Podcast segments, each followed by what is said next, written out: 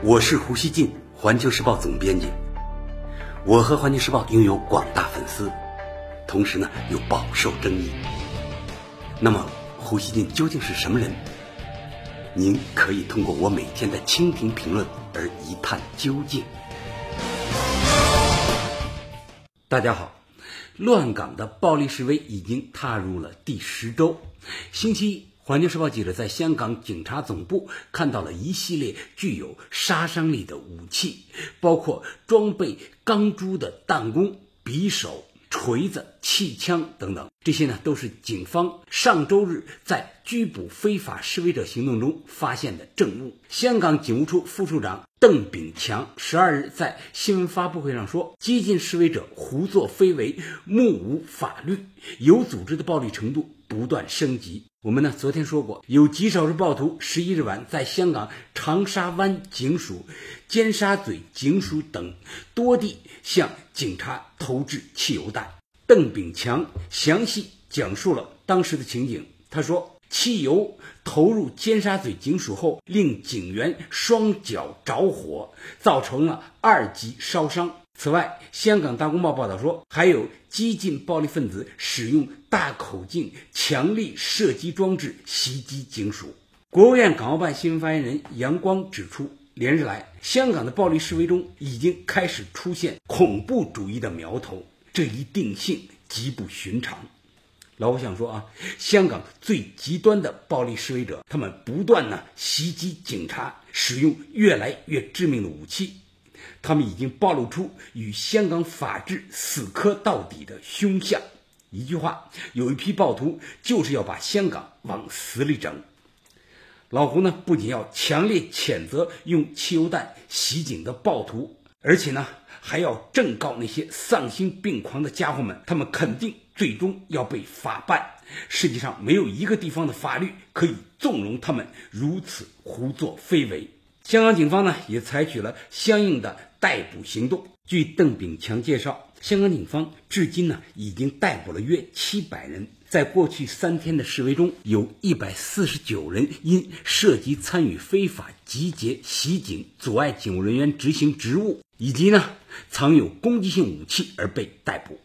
十一日，有警员以乔装的方式在铜锣湾拘捕了十五名核心暴徒，在他们身上查获了弹弓、钢珠以及激光枪。有香港媒体抹黑说，警方混入是非人群是为了制造混乱。对此，香港警队左吉协会前主席陈祖光说：“这场示威是非法集会，警方穿便装进入，就如同卧底去黑社会。”另外一名高级官员也表示，便衣执法非常高效，这会让警方对黑衣示威者的情况掌握的比较准确。他说，警方对暴力零容忍，并将对暴力行为严惩到底。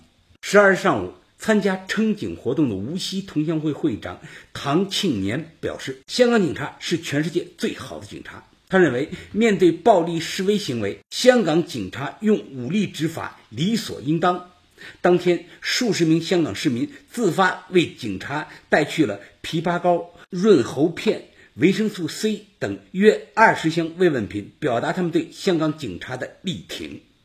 不过呢，乱港分子却时刻在攻击警察。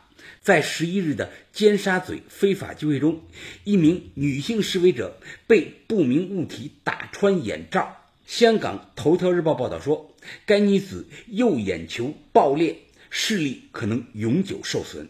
反对派立即将责任推到了警方身上，声称是被警方的布袋弹打中。十二日，大批示威者响应所谓的“塞爆机场”号召，宣扬要向警方。讨还那名女性的眼睛。这次非法集会令香港机场陷入了瘫痪。环球时报记者在现场看到，示威者突破机管局设立的封锁线，占满值机和接机的区域。旅客呢，要想拖着行李进出机场，几乎举步维艰。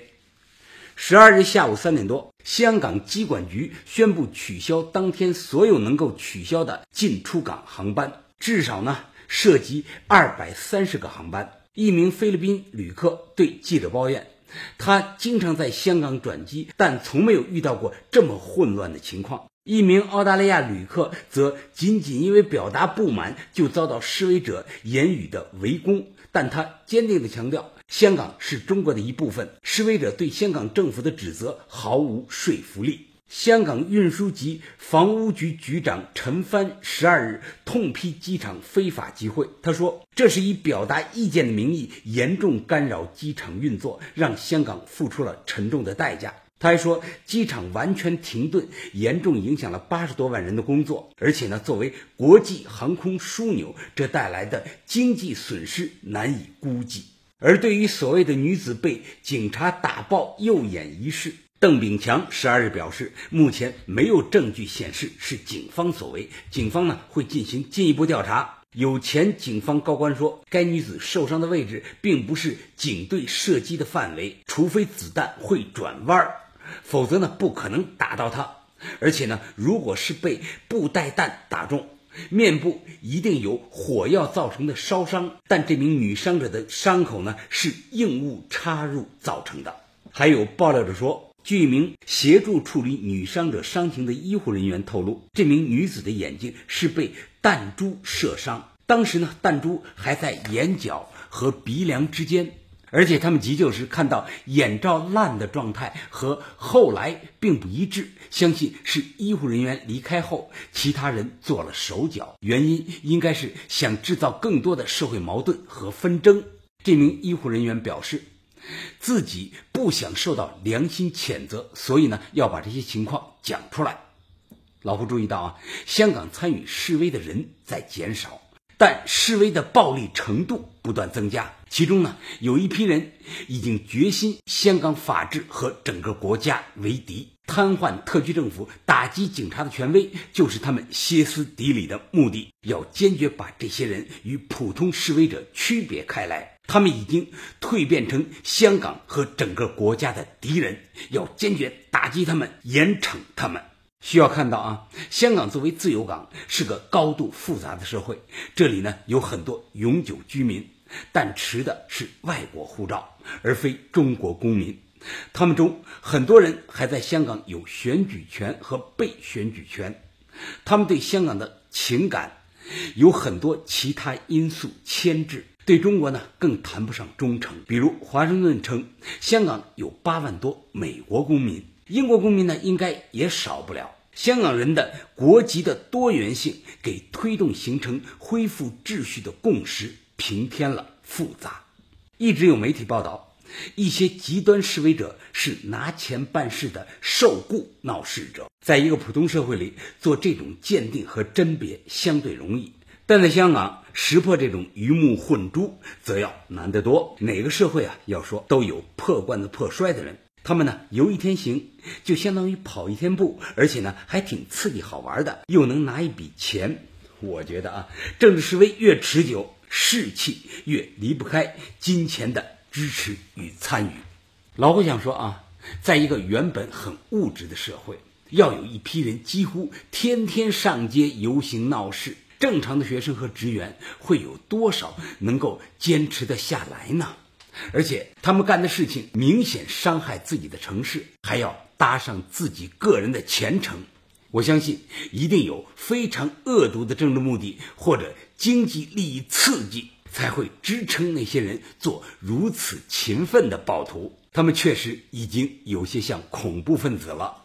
老胡认为啊，香港的骚乱发展到今天。其中的暴力表现已经不是冲动型的打砸抢烧了，那些暴力极有组织和策划性，有战术，而且呢装备不断升级，目标非常集中的对准作为香港法治最重要屏障的警队，宣称这些是一般性的自发抗议，我认为呢那是侮辱舆论的智商。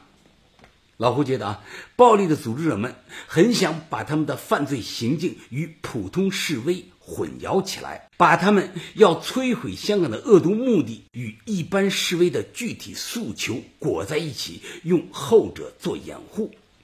然而，他们罪恶的底色终究呢藏不住，他们是一群披着羊皮的豺狼。现在已经到了将他们揪出来并予以打击清算的时候。那么，到底怎么清算呢？